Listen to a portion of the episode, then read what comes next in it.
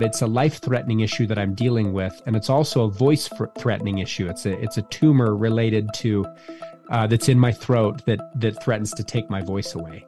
And I said, Here I am trying to be a servant, an instrument, quite literally in your hands, God, and you're going to take that instrument away?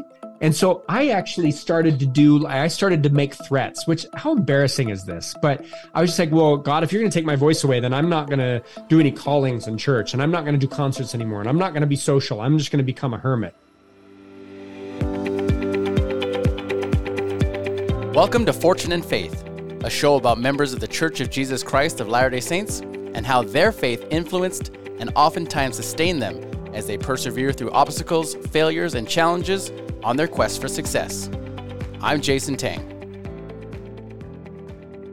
On today's episode, as one of the members of the renowned music group The Piano Guys, Steven Sharp Nelson shares how the group came to be, how early success almost cost him his family, and how a recent health scare is making him reevaluate everything.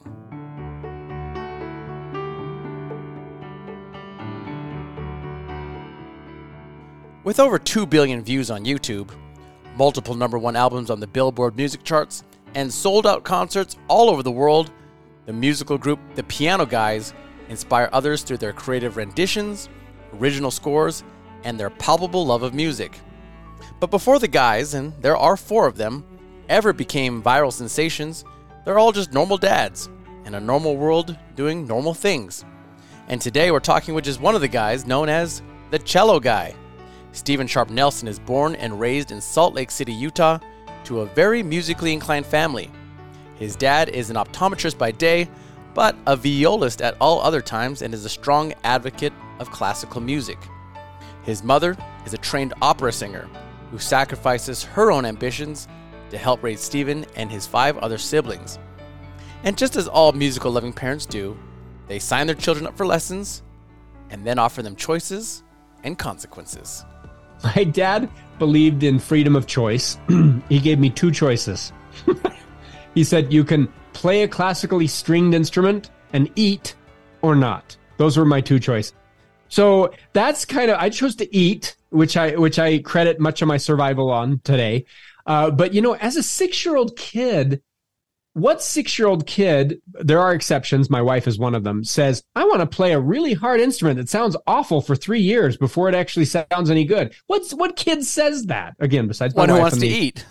Yeah, right. One that wants to eat. So, so uh, he said you could choose any instrument bef- uh, that's that's classical, and that was much to my chagrin because I wanted to be a drummer. And I'm an ADHD. I have the superpower of ADHD. I love my ADHD superpower. And I've learned that drums are actually really key to a success, uh, key to success in ADHD. We could talk about that. But so I tried to convince him that I could take the drums and he's like, no. And I was a pretty precocious kid. So I went to my Encyclopedia Britannica and I showed him that, hey, Neanderthals were playing rocks as drum instruments far before string instruments were ever in existence. You know, this must qualify, but he didn't go for it. So he brought home a violin, and my brother and I are Irish twins. We're less than a year apart.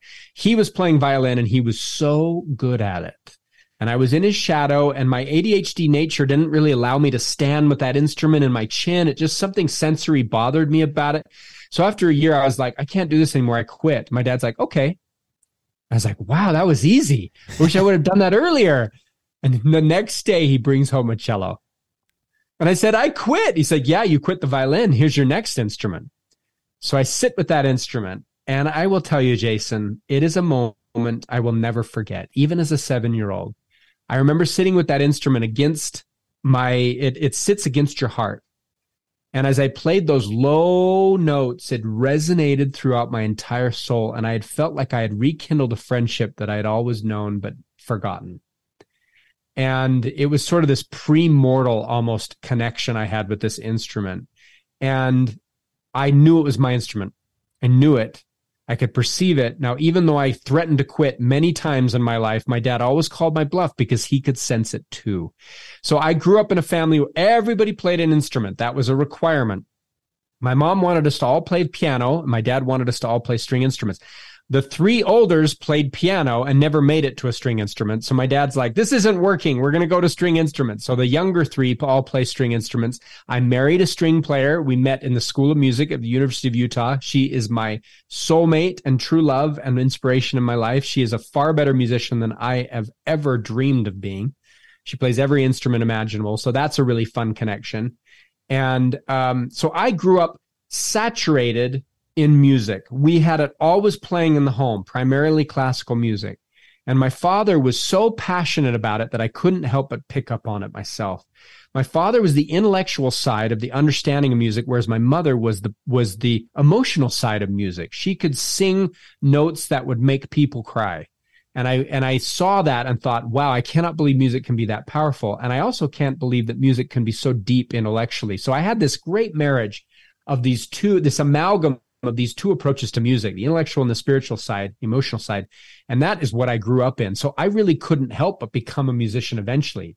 That didn't mean that I was aspiring to be a musician because I was worried about living on a shoestring life. Right. You know, I, the, the, uh, do you know what the difference between a large pizza and a professional musician is? Tell me. Uh, the large pizza can feed a family of four. biggest difference. Um, and so I was worried about that. So I did pre med. I did music. I did a double major, music and pre med, and I was going to follow in my father's footsteps. And one day I woke up and I felt like I, it was sort of a, a calling from God that was like, "You're not supposed to be a doctor. That's not your path." And I felt I felt it so strongly that I abandoned pre med and really dug into music.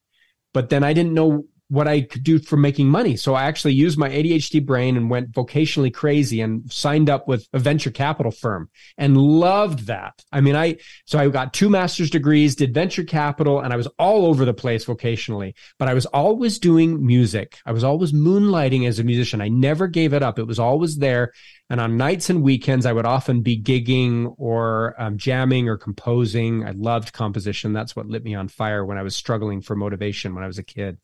And then all of a sudden, um, I recognized that with all of this moonlighting, I had connected with so many musicians that I had this wonderful network. And among that network was a guy named Jon Schmidt, who had a very successful localized career in piano performance and piano in, in entertaining an audience, not just playing music for them, but entertaining them. He was a great entertainer. And I asked him if I, I was 15 at the time when I met him, and I asked oh, wow. him if I could just play on one of his songs and and he gave me a chance, which says a lot about Jon.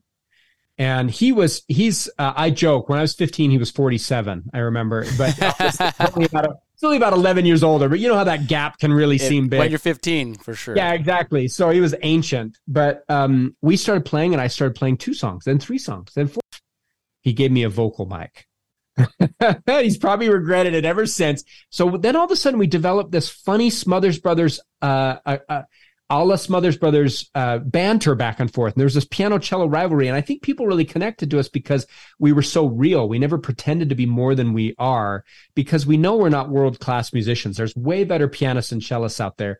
We were just kind of like ourselves and we were goofy and we were dorky and, and we would just play music from our heart. And that somehow resonated with people. And we began making YouTube videos in an effort to try to sell pianos for Paul Anderson's piano store, who was one of the piano guys and that failed miserably. We never sold a piano, but our music videos took off and they went viral. And all of a sudden, we were touring the world, signed with Sony, you know, 10 albums, 12 albums. I don't even know how many it is right now. Billions of views. We, we, we garner 3 million views every day. So just to give you perspective, that every 10 minutes, that's a basketball arena sized wow. amount of people. Every 10 minutes. That's how many people are experiencing our content. And honestly, um, Jason, really the X factor has just been us trying to be prayerful and trying to be spiritual about the approach to this and understanding that this is part of the work that we have to do on the earth. Like everybody has their own work. And we've just sort of turned it over to God as best we can, like Beethoven and Bach did. And he's just taken this way farther than we ever could.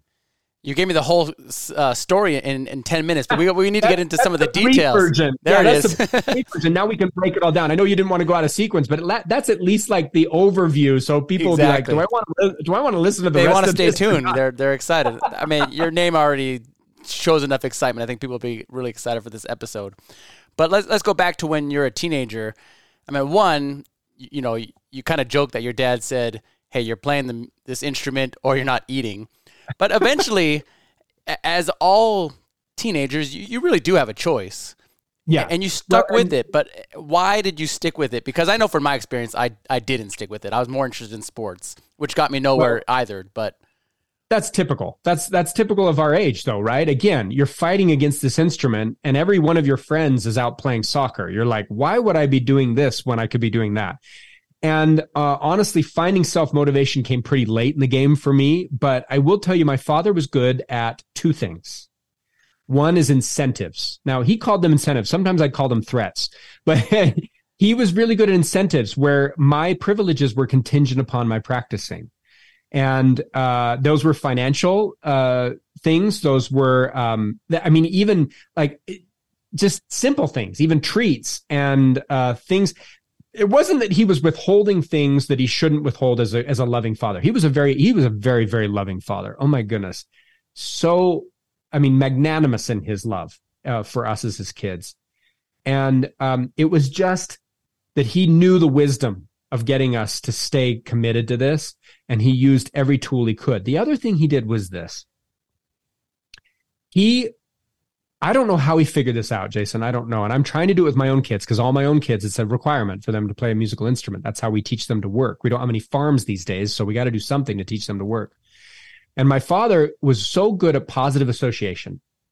Let me explain that. He would he would understand that every Wednesday when I'd go to my cello lesson right after school, it was hard because I had a teacher that was a really famous, not famous, not famous, very he was kind of famous. He was a very illustrious cellist and he was so good, but he was not a very good teacher because he was just really, really good at the cello. But he was trying to help me be better and he was intimidating and it was scary. And I was this little punk kid. So my dad would go to 7 Eleven before the lesson and he'd say, pick anything you want. Now, in my family, we don't do that. We don't do treat runs. We don't, that's not typical. So he understood that if I could look forward to picking something out at 7 Eleven on Wednesdays after school, I could look forward to Wednesdays instead of cringe and, and, um, loathe them and be so worried about them, you know, and, and in weak anticipation of them. So he also did that with he understood as my motivation waned as girls started to get cute you know like when we're like hey wow these girls are starting to get cute he he rubbed his chin and he thought hmm i think i could i think i could attach leverage these thing. he actually formed a string quartet he coached a string quartet that's that's um four musicians for you that don't know what a quartet is you know i, I always get asked in at weddings you know how many people in your quartet and you're like Oh, okay. So um, he formed a string quartet. It was my brother and I, and then two cute girls on the other side playing violin. And I was like, okay, I'm motivated to practice now. I'm in. Are, are we not he- doing two, two practices, Dad? So yeah, exactly. Yeah, exactly. I love that. So you can now understand that my dad understood that he couldn't just force me to love an instrument, but he could guide me in appreciating what it's doing for me by associating positive things with it, socially getting me engaged socially with it, but also offering me incentives before I could be mature enough to let the work and the progress be an incentive unto itself. I think what's interesting too is that you're telling me that you were 15 uh, when you met Jon Schmidt, and a lot of times when we're that age, we're just going to do the minimum that's asked of us. You look like you're doing a little bit more than just what's the minimum because you're going out and you're trying to do something with someone that you had kind of just met as you uh, were gigging and stuff. Where does that come from that you are actually trying to go out and proactively uh, you know make things happen Well, first thing, kudos to you, Jason, because that's a question I've never been asked before, but I, I find it extremely insightful. I think that's a wonderful question because you're right. At that age, it is the, I mean, I've got four kids right now. There's definite bare minimum ish stuff going on. And, um, you know what it was for me? It was finding what I would, I, what I could be passionate about within music. And for me, that was improvisation it because classical music taught me toxic perfectionism in a very dangerous way and sheet music and confinement within somebody else's repertoire. But when I started playing with Jon Schmidt and a couple other artists akin to him, I found that I would show up and they'd be like, I don't have sheet music because I don't I can't write sheet music. They're they're sort of by ear musicians. Um, and so they would just say, make it up. And I was like, okay, I got to go out on stage with my cello and make up my cello part Nobody has taught me how to do that. It's not in standard cello curriculum. And that challenge presented something that was so interesting and intriguing to me. And I couldn't do the bare minimum anymore. So I actually had to really push myself. And even at that age, I was doing bare minimum in a lot of things, like, you know, English class in high school, for instance, right. or gym. But, but, um, you know, in the book report, you know, of Wuthering Heights that I couldn't stand, you know, I was doing bare minimum that. But once you find your groove, your flow, and what you're passionate about, you will go to great lengths to explore it. Beethoven once said, don't merely just practice your art, force your way into its secrets. And when you do that, you, it, it'll raise you to the divine. And, and, and, and that, that's where I was feeling that flow, that sliver of divinity I was accessing, even at that age, precocious or not, I don't know, was really important for me to access the desire and the motivation to push harder than the bare minimum. So moving this ahead then, because obviously it's, it's the YouTube videos that really put you guys on the map, but talk about how everyone knows you about the because of the piano guys, but that was actually a store. So talk about how that all came about because that's a really interesting story. Well, so Jon and I were performing together, and um, Jon was playing a gig down in in southern Utah, the southern part of Utah, and he had a, a the, there was a local piano store in the area that he walked into because he needed to practice on a piano while they were setting up for the concert. So he asked the piano store owner Paul hey, can I just practice on one of your pianos? And, and he's like, sure. Yeah, absolutely. And Paul at the time was growing tired of advertising his pianos the same way everybody else was selling them. And YouTube and social media was just, just burgeoning into light. You know, it's just sort of, uh, sun rising. So this is like point. early 2000s. Yeah. Yeah, exactly. So, um, it actually was, I would say that was probably in the, yeah, like mid 2000s. Okay late 2000s and uh, or the first decade of that. And um, paul said i've got this idea jon. Could i film you playing on my store pianos and we'll upload the videos that i filmed to this new youtube channel i've called the piano guys. I've created and called the piano guys. And we'll sell tons of pianos just by featuring them in fun music videos. You know, he had this sort of obsession about it. And he wanted to take pianos and cellos and put them in crazy places like a beach, a cliff, uh, a, a, speeding train, you know, and we were we were like, this is, sounds fun. Let's do it. And we did it on the side, and thinking that it would go nowhere, just trying to help out a friend to sell pianos, you know. And then all of a sudden, ten years later, we have eighty videos on YouTube with two billion views, ten albums with Sony, twenty million followers, and we still haven't sold a piano. it, it's funny how it worked out the way it needed to work out, which was the videos were what were right were what resonated with people. And when you watch those videos, I mean, it's true. You you have pianos all over the place. So first, Mike, you know, having a, a broadcast journalism background, I'm like, they set up that shot. How did they get that piano there? Like, are, are, you helicoptering a piano there? Are you? I always like, complain to Jon. I'm like, why does everybody always ask how we got the piano there? How did we get the cello there? Why doesn't anybody ever ask that? You know, I am sorry. I, how did we get I, the cello there and the piano? You, Jason. Thank you. well, just so everybody knows, I carried it myself. So I know I'm always joking about that, but we have used just about every transport system you could imagine. Um, a crane, a truck, a golf cart one time, a, a, helicopter one time. I mean, just about everything you can imagine to get this piano. And this, these are real grand pianos. It's not green screen. It's, and it's not a, a piano that we've emptied the guts out of. I mean, it's, these are thousand pound pianos that we've put that Jon is actually playing so that you can see every note that he plays relative to the music that you're hearing and um, that we went to great lengths obviously to do that. What we were trying to do and, and i don't know if we were cognizant or conscientious or conscious of the process itself. It was more of an organic just for fun kind of thing but what we realized that we were doing is opening people's eyes anew to these instruments that have been around for hundreds of years by taking them out of their concert hall context and putting them in places that nobody would ever expect to see them. So this is part of creativity, right? You do the opposite of what's expected. You normally would see a, a piano and a cello in a serious concert hall location. Everybody's quiet. Don't cough. Don't clap between movements. We've put them on a cliff on a speeding train on a beach where you would never see them. Then what we've done is we've taken the classical piece that we're playing out of its original context and put it in the middle of Taylor Swift Right. or Adele or OneRepublic. And then all of a sudden, wait a minute, not only the instruments are out of context, the music itself is out of context. And I think that's what resonated with people is they were hearing familiar sounds, but in an unfamiliar way. They were seeing familiar instruments, but in an unfamiliar place. Right. So you do these things and it's all for advertising, but like you said, no pianos are sold, but all of a sudden you just see the clicks come in and the and the viewers come in. So how do you transition from what was the original intent to pivoting towards there could be an opportunity here? Well, the advantage of that, Jason, is you know the cliche is do what you love and you'll never work a day in your life. You know, I I don't know if I buy into that 100% honestly just because you have to do things that you don't love to do often. I, that's just kind of work. I, I, don't I don't know if I know of anybody who truly is enjoying every single second of their work, you know, but but the idea is to find a vocation that is that uh, brings you joy and it brings you so much joy that it well overrides and maybe even helps you to forget about the mechanical aspects of it the attrition the attrition you feel when you're rubbing up against hard tasks and um, things that are setbacks or missed expectations.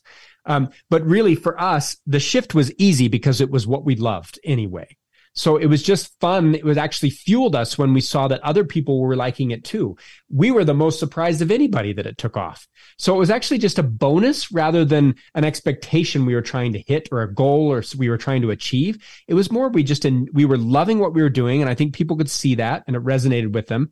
So we just kept on doing it. We didn't necessarily pivot. We just did more of it and we kept consistent and all of us left our day jobs and committed 100% of time to it because there are four of you now.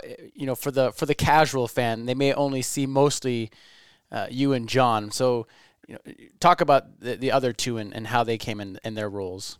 Well, the, the other two are just as important, if not more important. Uh, Paul Van Paul Anderson, who was the store owner, who was the vid- he was the guy that was dabbling in videography and just went all out to try to tell our story, even though it was instrumental music. He was this gifted man at telling a story front to back by implication just through visuals, which was such a gift. And he was very persnickety about the way he edited. He was very, very fastidious. And that, I think it played to our favor. Al van der Beek was the cool factor of the piano guys. You know, you had these two ugly white dude dads that were so uncool. And Al was this half Dutch, half Poly guy that came in that really understood the cool factor in music and the modern sound. And he was mixing and mastering and, and contributing to the songwriting. And he was what made our sound more relevant and we could have done that without him too. So really, it was a, it was an amalgam of the four of us, but I think all of us together had all the tools necessary to not have to outsource anything because Al had a studio in his home.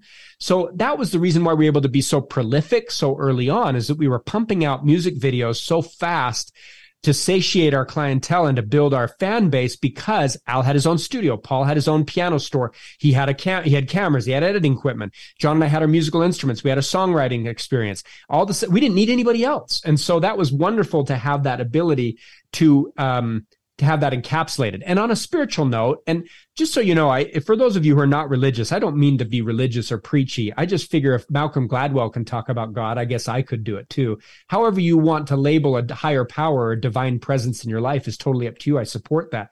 But for me, I'm just going to use the term God. I believe that you can pray the right people into your life. I believe that you could say a prayer and say, Will you please help me meet the right people to elevate my work? To elevate my creativity and my craft, to surround me with people that are so much better than I am that I can't help to be better myself. And I think if you're stuck in a place, if any of your listeners are stuck, if you who are listening is stuck, try that. Try praying for the right people to come in your life that will elevate and level up your creative craft. And I know it will happen. I promise it will happen. I love that. And I think prayer is such an important part in meeting those right people. And I know your wife is definitely one of those people because while we see you skyrocket and everything, you you still have a family. You're you're yeah. investing all this time into building your clientele, creating content. Yet there's a, a there's a very important and and a, probably a more important side uh, to you, and, and, that's your wife and your family who are obviously probably sacrificing and and you know maybe struggling as you're away. I think that's such a great question too, Jason. I'm writing a book right now called Entrepreneurship. And it's it's based on this this preached fallacy of we have to sacrifice everything to get to Bill Gates or to get to Steve Jobs status. And I say fooey. I say baloney. I don't think you have to sacrifice the things that are most important to you to try to attain something that's ephemeral. I really don't. I think that a lot of these people that we idolize don't even idolize themselves. They don't even want to be themselves. I know of a famous actor, and I won't say the name, you know who he is, that has built a ranch in an isolated part of our nation so that he doesn't have to be around anybody because he's tired of people. He's, he doesn't like his life. He, he drinks himself every night, goes into the bar and drinks every night. So I'm just like, that is not a life I want. And yet we idolize these people. Really, fundamentally, the true heroes to me are the people that maintain their happiness through eternal things and things that are lasting and most important. And that to me is family and faith. And and and that that's I don't again I don't want to be preachy. It just is what I've found in my own right. life because I've searched everywhere and I've gone to every part of the globe that you could imagine and everything I've found out there is not anywhere near as good as inside the home. And we're we're taught, we are taught in our industry to make hay while the sun shines and to buy into this lie. And it's not really a lie. It's a half truth, I'll say, to buy into this half truth that you have to kill yourself and everybody and all your relationships in order to say yes to everything so that you can be on top of success. You're only as hot as your recent hit. And if you don't have a recent hit, you're cold as ice. And I just think that that is a very unfortunate teaching because I don't think family is worth sacrificing for anything. And I was so close, Jason, to losing my family when I got obsessed with the success of the piano guys early on. I was so engaged and so in, enthused, but I was also so in over my head, trying to read every comment, trying to interact with every fan, trying to come up with new ideas, trying to film new music videos, create new songs. And my wife one day confronted me in our kitchen and just said, This is not what I signed up for. And she said it so lovingly and so portingly.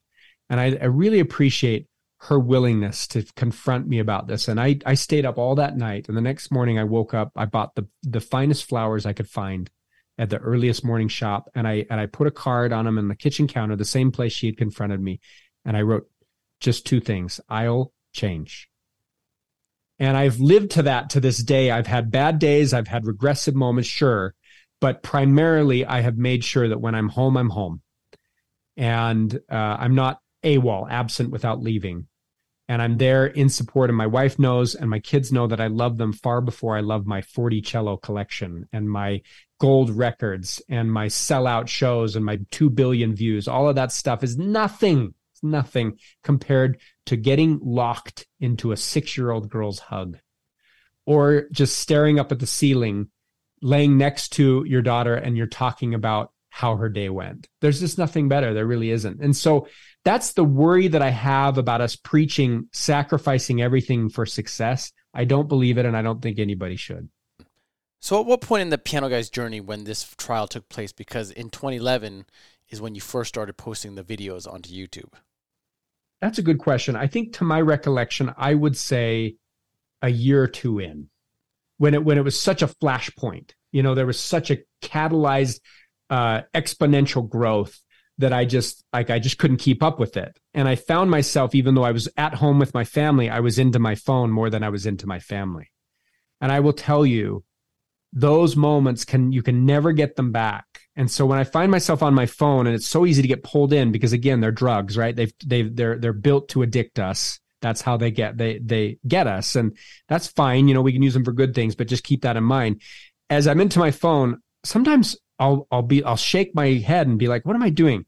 I'm looking at Instagram. I'm looking at somebody else's Hawaii vacation when my darling daughter is right in front of me and her eyes are glowing. So I put my phone down and I stare straight in the eyes. I look her straight in the eyes and just say, Hi, I love you. And that feeling is so awesome. It's so great that it's so much more dopamine and so much more lasting rather than ephemeral joy that I'm just like, why am I not doing this more often? And so and it's hard to do. I, I'm I'm I'm not saying I'm perfect at this, but really, as much as I can, I'm trying to make sure that I'm not robbing myself of this wonderful time, nor robbing my spouse or my wife of that wonderful time together when we're together. And how old are your kids now? So now they are ages 10. Uh, I have a 18 year old boy, 15 year old girl, 13 year old boy, 10 year old girl. So they, I mean, they were young when when this all started, and some of them were, weren't even born. Yeah, exactly. One was uh, my wife was pregnant with our youngest when this really started to take off. And uh, to her credit, she actually drove herself to the hospital while in labor because I was heading off on tour to have that baby. And I turned around immediately when I heard she was in the hospital, and I didn't, I didn't, I, I ditched tour. And still to this day, there are some people that are upset at me for that, but most people understood. They're good people. And, but man, I mean, maybe at the time I was like, "Oh, should I really like not show up to these shows? And yes people bought tickets and jon was so good he he went and just did the show by himself which was courageous of him. But man where else would i want to be? You know right. i mean that's where we got to be. Right. So being that you know you are an active member of the church of jesus christ of latter-day saints and knowing kind of the culture and how things work is it difficult to be kind of a celebrity in your ward i know you probably don't think of yourself as a celebrity but you know, you are. You're well known. Everyone knows your music, and the piano guys are famed and, and renowned. But but what is life like for you? You know, when you're trying to live your personal life.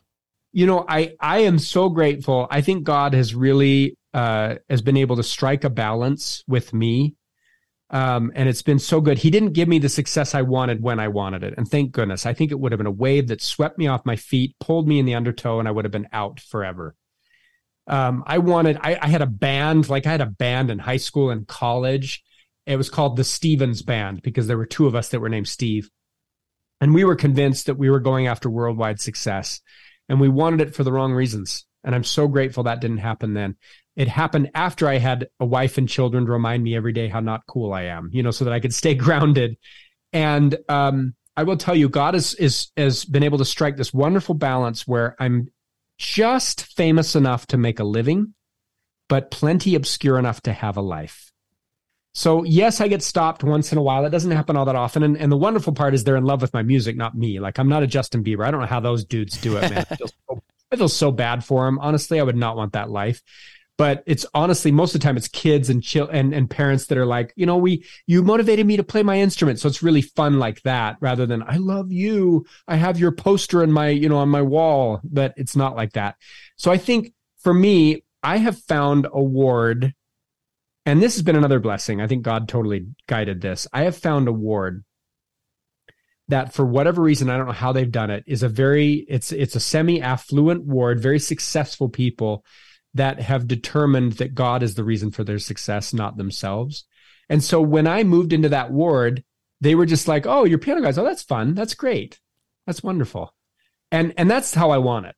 That's how I want it, rather than like, "Oh my goodness, you're so amazing." Blah, blah, blah. You know, that we shouldn't really uh, immediately directly proportionalize or, or, assign credibility to success. You know, I, I, I don't know if we necessarily need to do that all the time. It's more about I, I find my greatest teachers are the ones that are most humble and the ones that that are kind and um, considerate and um, so and and i've discovered you really don't fame is not directly proportional to impact. Like i've seen people make impacts that are so powerful without being famous. And i think we sometimes wait to try to make our mark on the wor- uh, world until we're famous but i think we have to understand that it's this jesus's way is one by one and we have to understand that impact is not proportional to fame. So um, i think for me it's it doesn't I'm not bothered by it too much. My family sometimes maybe will be if somebody's a little less considerate about kind of leaning on us heavily when heavily when we're in the middle of a grocery store trying to buy ice cream or something, you know. It's melting, guys. It's melting, right? But generally people have been really considerate and I don't think it's been overwhelming. What about the the fact internally? And maybe you don't have this, but I think as humans we we want to be liked. We want to be appreciated. We want to be, you know, there's there's a certain aspect to it. How do you keep that in check, knowing that you do have some of that? I want to give a shout out to Wayne Peterson. He's one of my mentors. He's in my ward, and he is the kindest man. And I was talking to him about this problem. He's in his 80s, and he's just been one of those men that everybody's looked up to. And uh, I I bemoaned to him this fact of like, okay, there's there's the two great commandments and they are uh, Jesus said it's love God and then love your neighbor, right? Well, I think that there are two opposites to those commandments, and uh, we learn about them in this the Doctrine and Covenant scriptures. It's uh, many are called, but few are chosen. Why are they not chosen? Because their hearts are set so much upon the things of this world, and they aspire to the honors of men. I think those are the two polar opposites of the great commandments. I call them the great co-brandments because it's almost like the adversary is trying to co-brand them to make it feel like they're the great commandments. Because instead of loving God, we're loving things. Instead of loving others, we're trying to get them to love us. So I think we could fall into that trap of getting other people to love us. But my friend Wayne said that's not a bad thing if it's bridled because it motivates you to be kind and to be friendly and to to reach out to people and to find out what they like and talk about what they like you know? And so he just said there's a two-sided coin and you've got to keep it on the one side of the coin as much as you can because the other side can be nefarious. One side is you're really trying to be likable because you're trying to lift others. The other side of the coin is you're trying to be likable so you can lift yourself.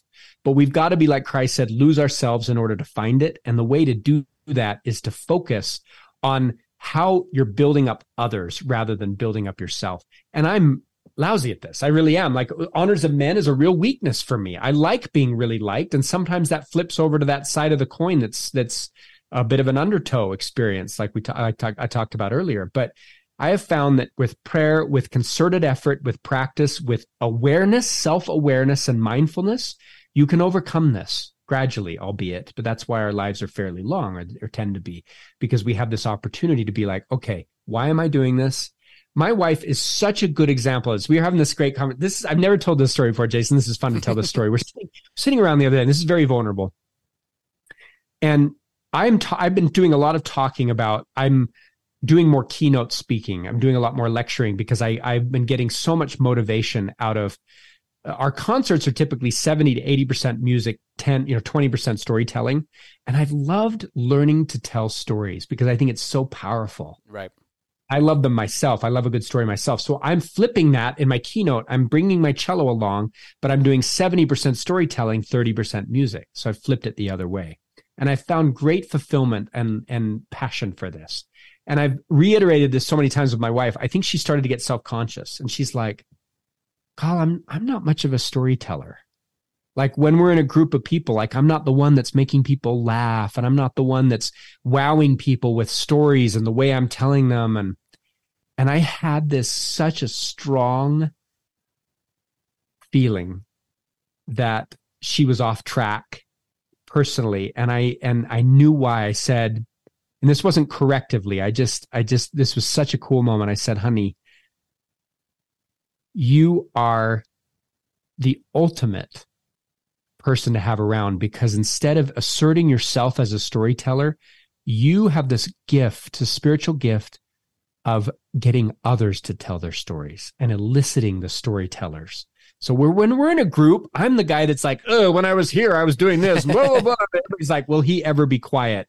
But she's the one that's like, you know what? We haven't heard from so and so that's on the opposite side of the circle. So she'll stop the conversation and say, Hey, Kevin, Kevin, what are you what are you doing right now? Or, or I heard you did this. Can you tell us a story about that?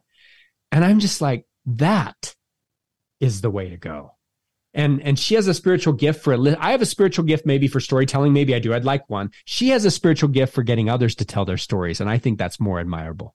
And I think that's in, inherent of women. They're just so much better yeah. at those things than than us too.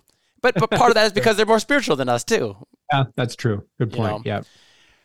When we when we started you know I was like man I don't know how you made time for me Steve because you're you're so busy but you were talking about you know that you're scaling back on some of the tours you're you're doing. So talk about what the future is looking like for for the piano guys and what your you know your trajectory is and, and the goals.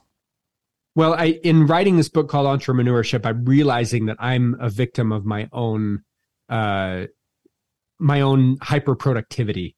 I think I'm a very hyper productive person. I get a lot of dopamine out of it. I get a lot of fulfillment out of it. But I think I burn myself out far too often. And so I go through burnout cycles where I burn out and then I have to like really check out for a little while and then I ramp up again. And I just don't think that's super healthy. So I'm actually trying to really uh, find a way to spin my plates better that's more in a more healthy way. I've also had a really big blow to my own person by virtue of some very troubling health news. And I won't share the details of it right now, but it's a life threatening issue that I'm dealing with. And it's also a voice threatening issue. It's a, it's a tumor related to, uh, that's in my throat that, that threatens to take my voice away. And so I've sort of compiled what does this all mean? It means I need to slow down, back up, reevaluate how I'm spread to, I've spread myself too thin. I need to reevaluate my personal health plate that's been wobbling and make sure that my family is getting my best creative self, my best self, not spending my best time at work and giving my family the leftovers, not making work home and homework, you know, like that, switching those. And um, I've backed away and I've really kind of ratcheted down tour. I'm trying to find where the arc is in my life. There's uh, Arthur Brooks is this great Christian social scientist that wrote a book called From Strength to Strength, and he talks about how the natural arc in our life will always decline in the end, but we we panic. We we try to turn that curve up by by uh, buying things or surgical procedures or you know insisting that we're still young or you know making bad choices really that hurt others to try to prove to ourselves that we're still in our prime and he talks about instead of trying to bend that curve up to switch to another curve because as we're living we're developing many arcs in our life and many of them are still on the way up when the one we're on is on the way down so for me that's sort of jumping to this opportunity maybe to write and to speak more um, and to share my message before my voice is gone, whenever that may be. And if God gave me my voice, He can take it away, and glory to be glory to be to Him. You know, blessed be the name of God. Eh, he can do whatever He wants with me. Um, if he feels I'll be better as a mute, my marriage might improve. Maybe I don't know, but uh, you know, if he feels I'm better as a mute, then so be it. But for now, if my voice is clear, then I will try to spread my message, which is this message of recentering on faith and family and personal health and uh, not buying into this hyper productive American culturalized issue of overworking ourselves and and planning for a retirement that may never come. And when it does come then what? A lot of people decide when they're left alone with their spouse they don't even know who that is. And so they've raised all these children together but they're not committed to each other. Or or perhaps their health is so bad by the time they get to retirement there's nothing to celebrate. So I had a wonderful conversation with a neighbor friend the other day, and he's just in a, a, little bit further along in life, and he's just like, you know what? It's just not worth it. It really isn't worth it to push yourself so hard to make that extra buck or to be that much more famous or whatever. So I've been I've been in, in this adventure right now, this self discovery of really slowing down, simplifying, balancing better, deciding which plates are in the air, putting down some plates that are spinning that don't need to be spinning so I don't freak out when they're wobbling, put them, putting them down voluntarily so they don't fall and break on their own, which is traumatic sometimes. And, and I feel like I'm in much more command of my own schedule now. It's, it's gradual and I feel like I'm less productive, but I'm, I'm starting to be at peace with that. And, and I know this is a very personal subject for you and, and news to me right now. Um, and I won't dig into the details, but you seem very, okay with it in terms of you, you say like you know god you can do what you want with me that's easier to say than really to feel but is, is that truly how you feel it? and how do you you know get to that point um because that's that's difficult yeah and thank you for asking a follow-up question on that because i need to be real with you there have been many days when i don't feel that way in fact to be very vulnerable. And I'm I'm embarrassed to say this, but I'm hoping there are other people out there that can relate to me on this. I had a little bit of time, maybe a couple weeks, where I was angry.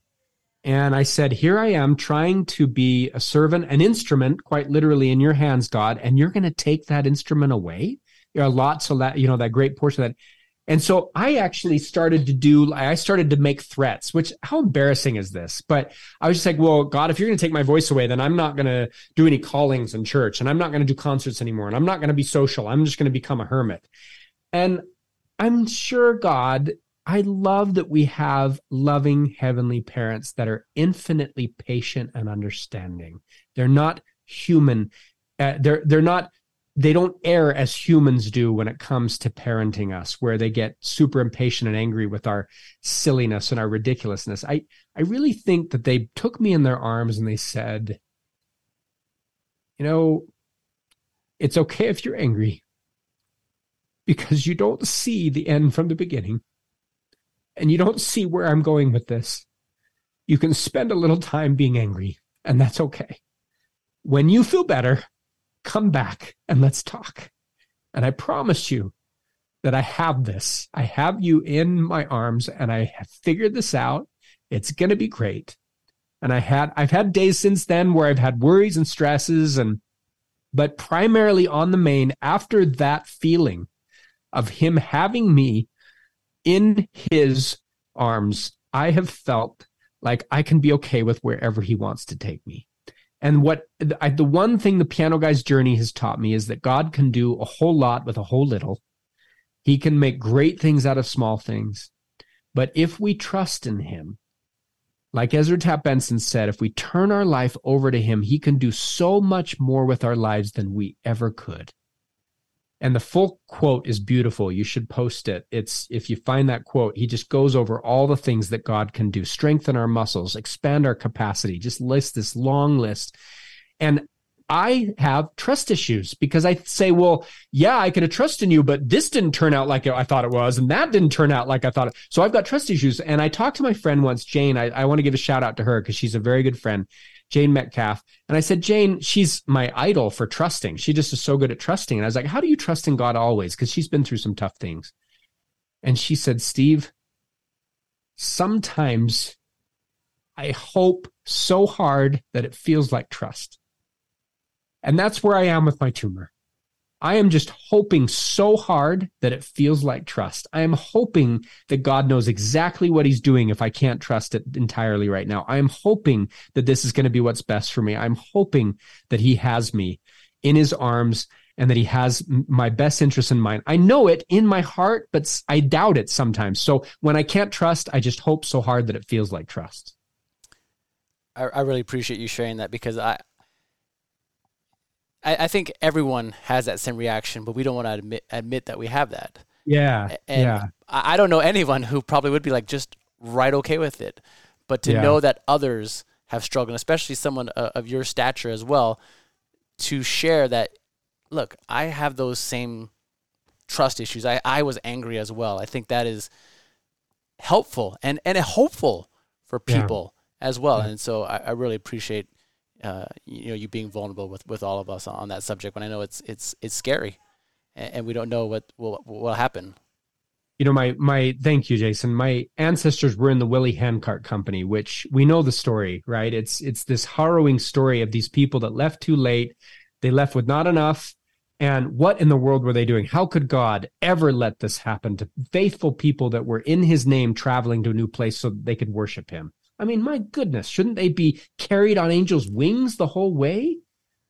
And somebody was um, so after shortly after they arrived in the valley, somebody was complaining about it, and they're just somebody that wasn't in the company. They're like, "How could God do this? How could these people walk across? The, like this is horrible!" Like, and they didn't realize that somebody from the company was in the room, and he stood up, and with power in his voice said, because of the way that journey transpired, and I'm paraphrasing, because of the way that journey transpired, I now know God.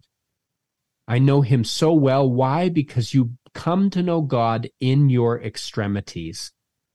And I really feel like this to an extent, and I would never, I would never um, think to compare myself with those incredible, powerful people. So I wouldn't, but in my own way, in my own pioneer journey, this is an extremity, an extreme moment in which I can better know God and recognize his hand in my life. Whereas if I'm in the comfort zone the whole time, how in the world could I ever understand that? So I'm very grateful for this opportunity he's given me to prove myself, prove to myself that I trust him and can rely on him even when things aren't living up to my expectations.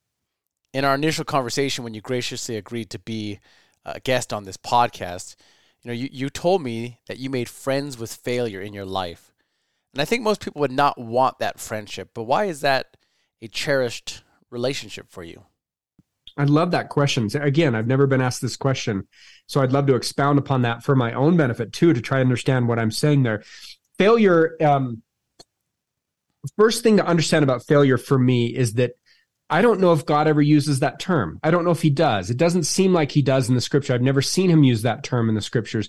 It seems to me in my own life, and just from my own experience, God uses failure and success interchangeably. If failure to me is a is a, a premature label we slap on success that we don't yet understand, because failure is often much more of an adept teacher than success and failure can do what's most important. Whereas uh, Ether twelve twenty seven in the Book of Mormon, a great verse. Once again, go look it up. I'm not going to say it exactly, so I want you to read it exactly. But I give men weakness. I give men and women. I'll add. I give men and women weakness. And why does He give us weakness? So that we may be humble. Well, why do we need to be humble? So that we can be meek and teachable. Why do we need to be teachable? Well, then we can learn how to be happy from the being that knows it best. And if men and women come unto me, I will show them their weakness and I will make their weak things strong unto them.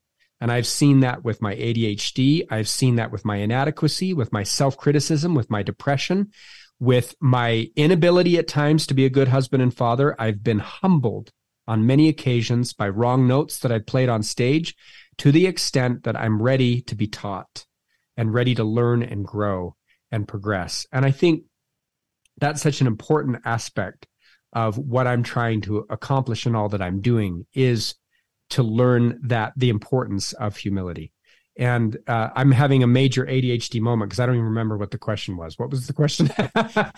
how, how, how what have you learned from from the failures and ah okay so this is what I've learned is is, is humility, and uh, for us to be in a humble state is the most powerful place for us to be, and we can either choose to humble ourselves or be humbled. And I think there's we can act or we can be acted upon. And I've had both experiences, and I can tell you one is a lot better than the other.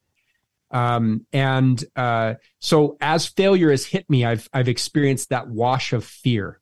And as I've approached new things in my life, like this new arc that I've jumped to where I do keynote speaking, I have had a new level of fear. It's like it's like when you do rappelling, you can rappel down a tiny little 10 foot cliff and you're like, that was no big deal. But when you go up to 50 feet, it's a big deal again. And when you go up to 150 feet, it's a big deal all over again. I've experienced that with playing small concert halls, then Carnegie, then Royal Albert, then Sydney Opera House. You know, again and again, I feel these fear based experiences that I don't think you should quash fear entirely. I think you just learn to live with it and use it to your advantage and make friends with it rather than pretend it's not there because then we just suppress it and i think it comes out with earnestness and and and beats us to death. So i think failure is the same way. I think we make friends with it by understanding that it's a critical part of our lives and our learning and our success eventual success. So for me having failure as one of my friends, it's kind of like having that friend around you that's not a yes man. That's not just like, you're amazing. You're awesome. Your ideas are the greatest. Your every cello note you play is great. I kind of need someone to say, Hey, you really need to work on your thumb position in your cello. You, you don't, you're kind of pitchy, you know? So I kind of need that friend to really truly tell me where I need to improve. And that's what I've tried to learn with failure is I've, I've sort of made him a constructive criticizer of me so that I can understand where I need to improve and to be better. I love that. And, and that's such a, a wonderful perspective, uh, Steven. You know, we've talked about a, a, lot of the great things you've done and you, you know, you've your gold records, sold out concerts, billions of views on, on YouTube. But when you look at your own life and, and you, you know, maybe picture yourself as an angel looking down at, at yourself, how, how is it that you really measure success in your life? Hmm. Great question. I think everybody has their own definition of it. And I would tell you this, and I just thought about this the other day. Um, I was reading in the book of, it was Alma 36, which is such an awesome chapter. Those of you who know the Book of Mormon, go read Alma 36. And those of you who don't know what the Book of Mormon is, go find a Book of Mormon and read Alma 36. It's a chapter Alma and a 36 chapter in Alma. It's Alma talking to his son Helaman. And he's talking, he's relaying this experience he had when he was totally making all the wrong choices and was turned around by the hand of God and turned his life over to God and knew the contrast between where God had him now and where he once was. And if anybody knows how to trust God, it's Alma because of what he experienced. So what is he going to tell Helaman? And I was like, I, even though I'd read it like 20 times, I was so excited to hear his words when I was reading it. And he's talking to Helaman and he says, Oh, my son, in your youth, I'm gonna I'm actually gonna read it because my paraphrasing wouldn't do it justice. If you don't mind, I'm just gonna spend Please. a couple seconds looking this up, up because it was so powerful to me and it and it's it's in direct answer to your question of if I'm looking down on myself, how do I measure success? And I'm gonna I'm gonna come around to that after I read this to you. So um he says, and now, and you can hear the urgency as a father to a son in his voice. He wants so badly. He doesn't just say, Hey, Helaman. He says, And now, oh, my son Helaman, behold, thou art in thy youth, and therefore, and I wish we could know the original words of how he said this because I bet it was so heartfelt. I beseech of thee, I'm begging thee that thou wilt hear my words and learn of me. Please listen to what I have to say. For I do know that whosoever put whosoever shall put their trust in God shall be supported in their trials and their troubles and their afflictions and shall be lifted up at the last day. I can hear my father saying this to me. Oh, Steven, I know that whosoever shall put their trust in God, no matter what tumors come your way or what lack of success or whatever you're dealing with, or depression or inadequacy, or anything. Whosoever shall put their trust in God shall be supported in their trials and their troubles and their afflictions. And my sign of success, Jason, is if I can get my kids to understand that. That's it. That's my one measure of success in my whole life. If I can convince them and beg them as Alma did to Helaman, please just trust in God. And if you do, in as much as you trust Him, He will support you and lift you. That's Steven Sharp Nelson of the Piano Guys. And no, he did not give himself his middle name. The Sharp actually has nothing to do with the musical notation Sharp. It's actually the name of his ancestor, Adam Sharp, who helped establish the Salt Lake Valley, including the building of the Salt Lake City Temple, where Steven and his wife Julie were married. You can see the Piano Guys tour schedule on their website, www.thepianoguys.com, and be sure to connect with them on all their social media platforms using the handle at the Piano Guys. Last question: When when's the book coming out?